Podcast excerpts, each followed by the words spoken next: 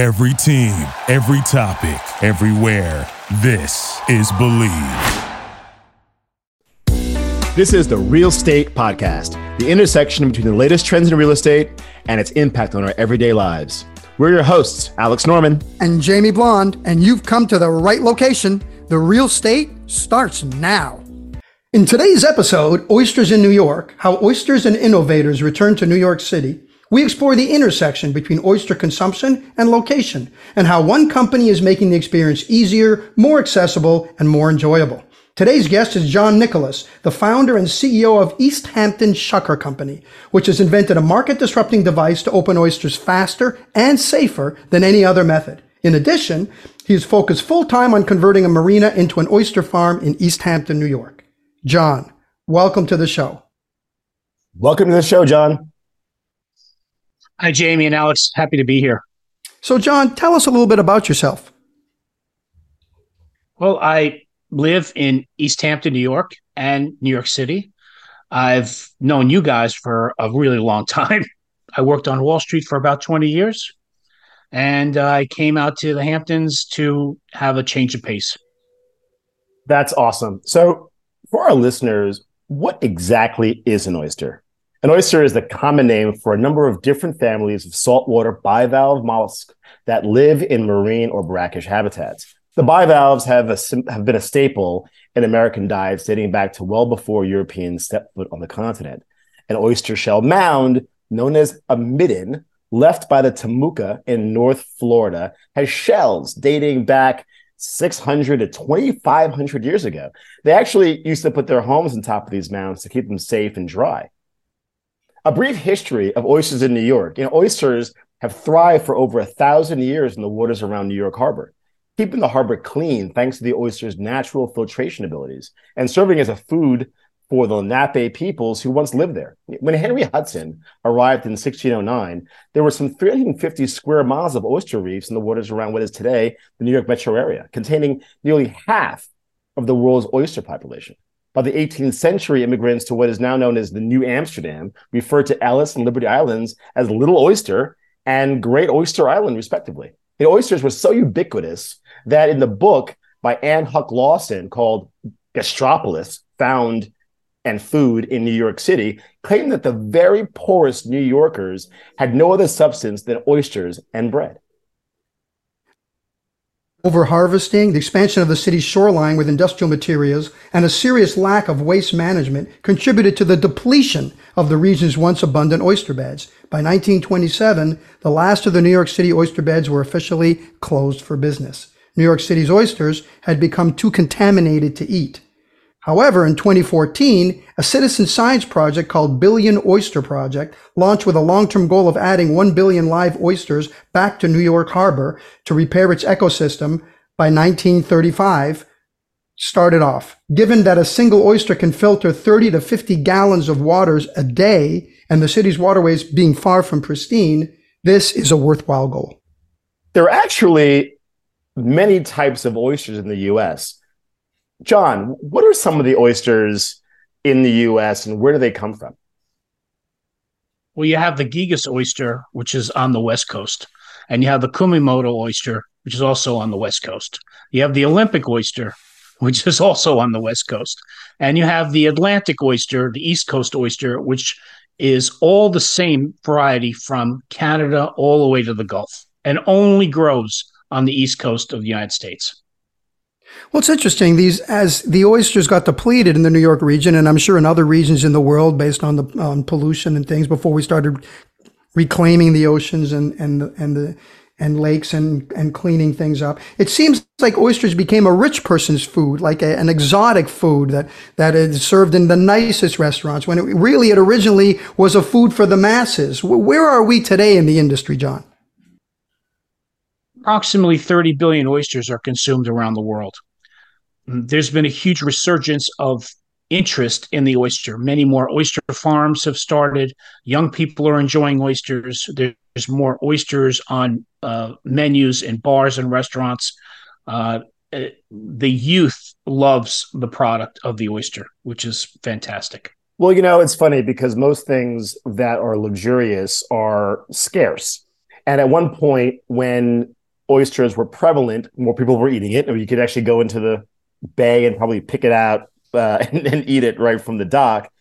Where there's been overfishing over the years has caused scarcity in in the in the space, and thus it's more of a premium than it used to be. And so you can go to a restaurant and charge four dollars an oyster, which is insane.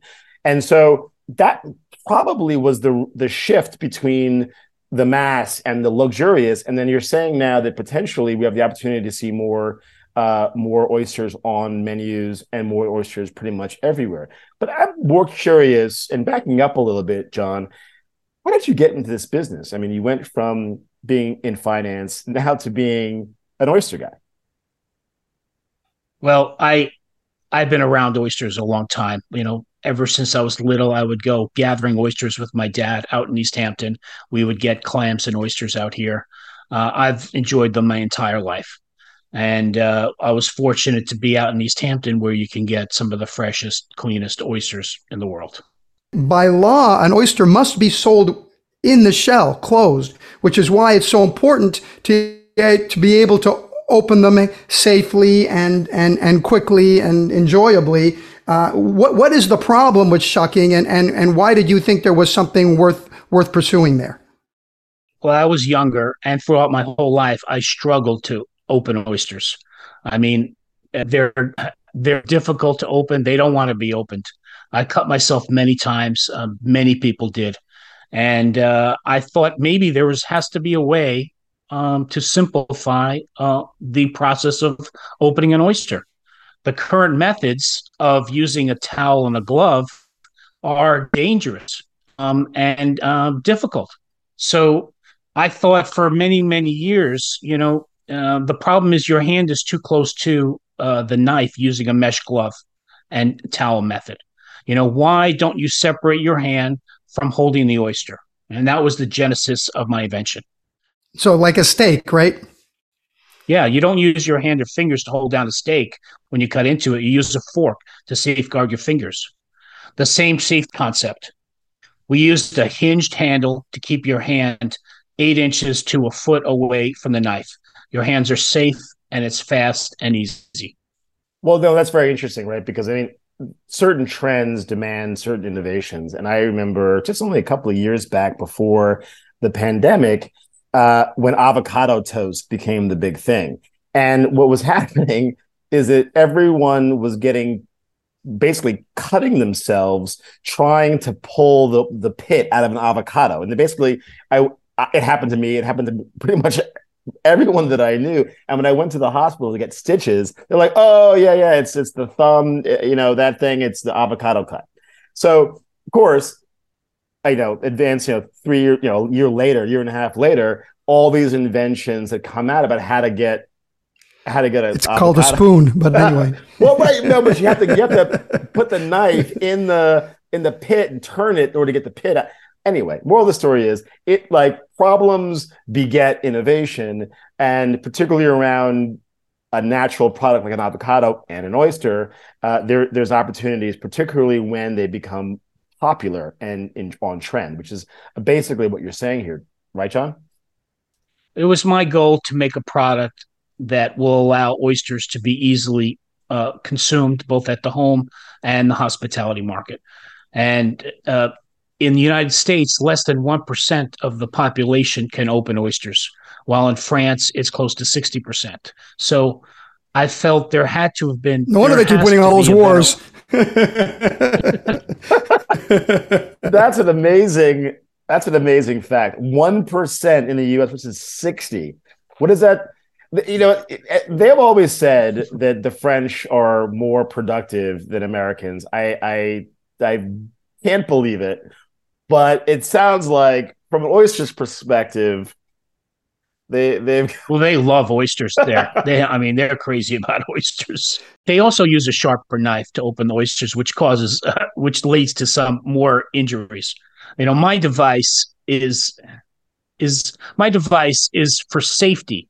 It's it's to provide a simple, safe, and easy tool to open oysters at home. Okay. And my goal was to separate your hand from the knife. If your hand is not there, you can't stab yourself. Take your hand out of the equation. And once your hand is not there, you can apply more force to the oyster because your hand is not there and without the risk of stabbing yourself. This makes them much easier to open.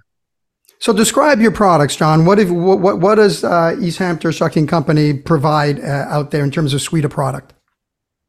Well, we have uh, a our basic model is a hinged model, uh, which uh, holds down the oyster, so you can use a sharper, more efficient tool uh, knife to open the oyster.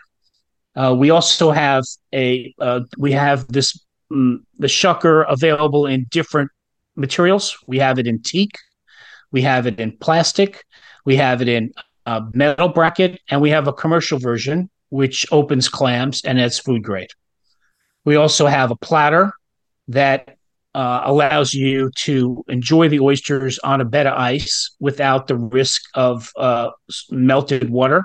There's a bowl uh, that captures the melted water below, and the oysters always sit on a bed of ice. So we also have uh, other products such as condiment bowls, neoprene mats, everything for you to enjoy oysters at home. How did you protect that property with intellectual property rights and everything? That must, sounds like it must have been a, an, uh, an endeavor in itself.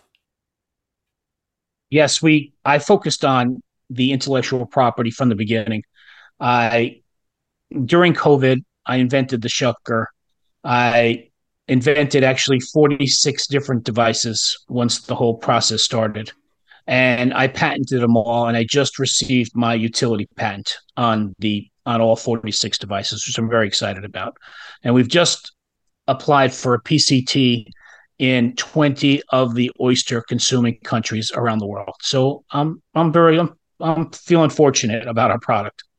We also have a nice pipeline of new products that will be released in the future there's springs, there's rack and pinion, there's sleeves, and all different directions, all different angles.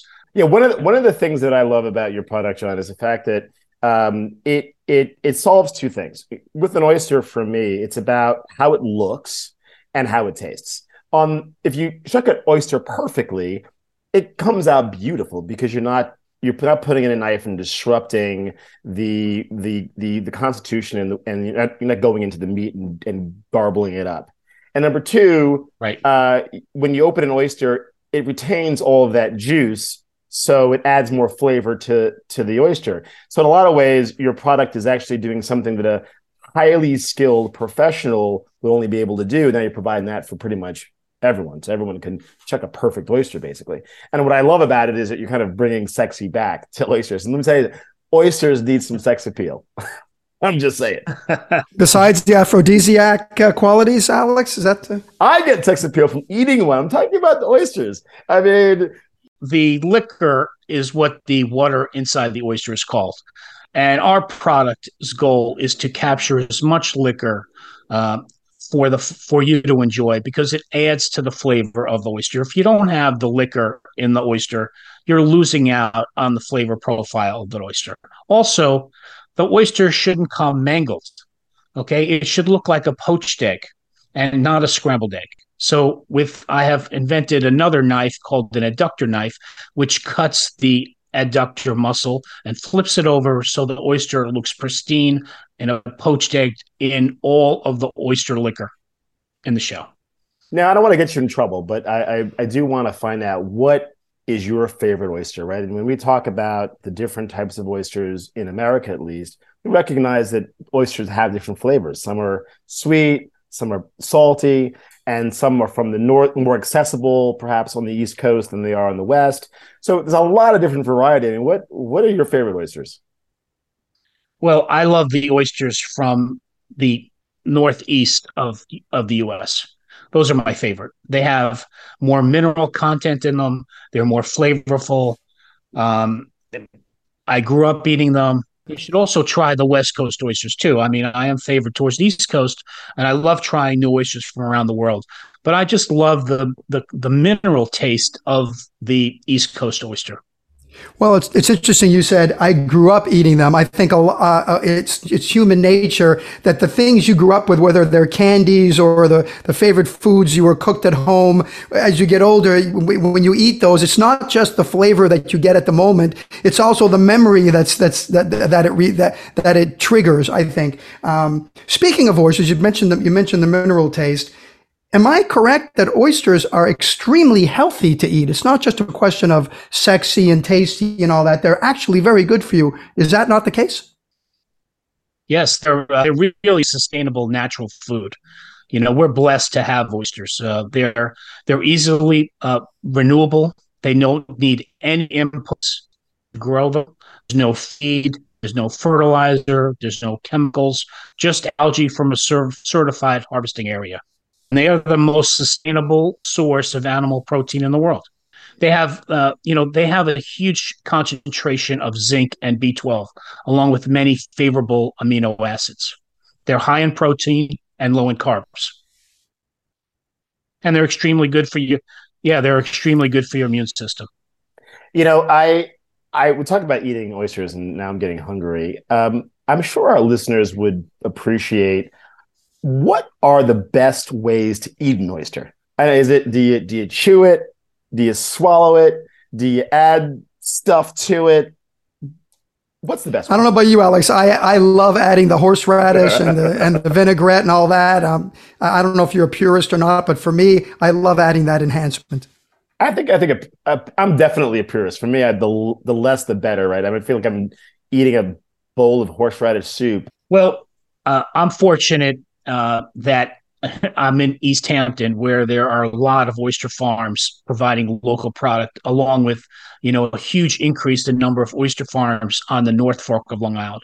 And you know to get a local oyster that's just been harvested within a day or two uh, is just tremendous. It really tastes different. You should, um, you know, I prefer just to drop a lemon on them, and um, I like to slurp them and with all, all the oyster liquor in them without in a poached egg shape take two or three bites and then let it explode in my mouth and then swallow. And then it makes me feel happy. Yeah you've mentioned before that there's something about an oyster right that it brings a certain happiness. They can't really figure out what it is. Tell us about that. Well throughout history oysters uh, more than other clams or uh, mollusks or or mussels have been um, prized and favored. There's something special inside of them. After you eat them, you feel better. You know, I'm not getting into the uh, aphrodisiac quality of it, but just your overall health. You will feel better after you try an oyster. I also recommend just starting with the small to medium sized oysters and leave the large oysters uh, for baking.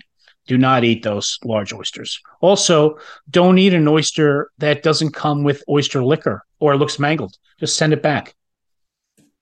What's interesting, you said don't eat the uh, uh, don't eat it this way, eat it that way. There's a fancy restaurant I don't go to that doesn't have some new new iteration of how they're cooking the oyster, fried, Rockefeller, raw. It, it seems like it's endless. That's true. There's really also on our website we uh, East Hampton Shucker, we highlight different chefs' recipes from baking to different sauces, so you can check that out. But yes, you should you should try to be an oyster connoisseur. Try oysters from different places. Try them with different sauces. Try them with different methods. Each time you'll find a different experience, um, and that's my suggestion. What are you doing exactly in terms of oyster farming? Well, I have a uh, I have a marina here in East Hampton, which I'm converting into an oyster farm. And uh, I will be able to grow several million oysters here, which I'm very fortunate. We have super clean water. We have uh, perfect algae growth. We're close to where the Peconic meets the Atlantic, so we have fresh supply of new seawater, and we have a tremendous. Uh, we're next to a uh, nature reserve, so you get flavorful mineral content.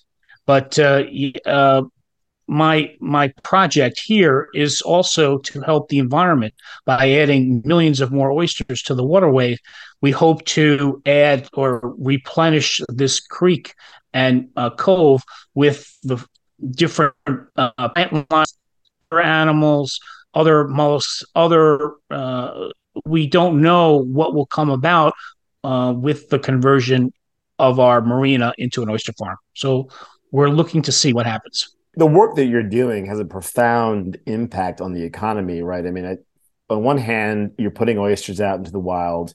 You're harvesting, so it's cleaning the water. The water's already clean, but it's still providing, I'm sure, a, an ecosystem impact in that in that area. Uh, at the same time, you're harvesting that those oysters for consumption, so people have uh, access to um, to more food. Um, but you're also providing a new source of nutrients and proteins uh, for people in the community. So maybe the people in that surrounding area will be healthier.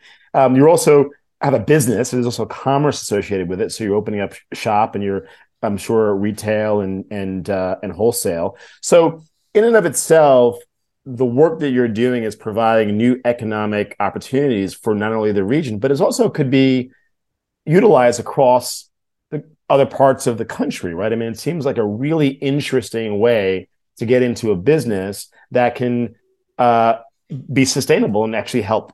Right. We we view our oyster shucker as an environmental multiplier. We think it will encourage more people and to consume oysters because how easy it's going to be, both both at home and the restaurants. And we think that if more oysters are consumed, more oyster farmers will put more money into putting more oysters in the water, which will clean more water everywhere, which is, you know, a good thing. More oysters in the water helps everybody. You know, it's funny because when I go to an, an oyster restaurant or a seafood restaurant and sit at the bar and I look at the guy that shucking oysters. I mean, he's the hardest working man in show business. Right?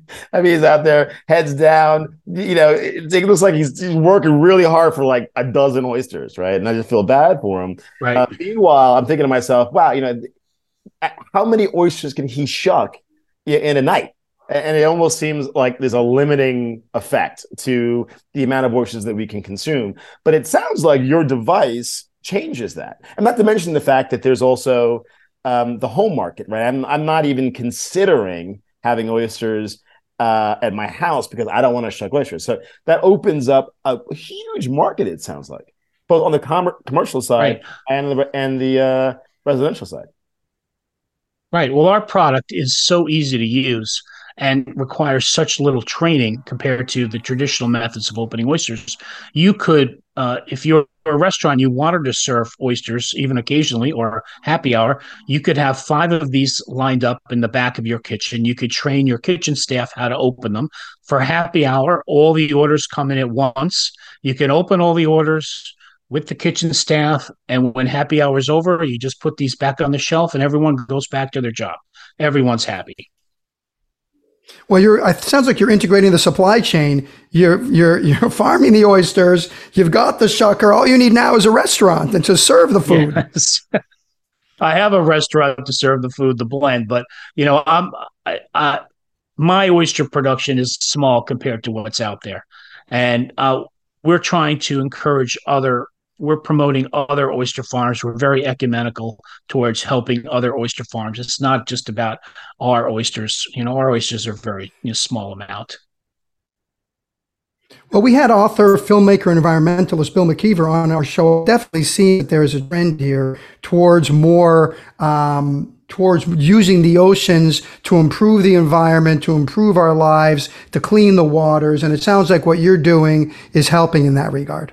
Right. He is going to be filming a uh, the change of our coastal rehabilitation of our marina as it changes to a oyster farm. So he's going to capture, uh, document the uh, uh visual aspects, and we also have scientists that are going to be studying the uh, biological aspects of the change.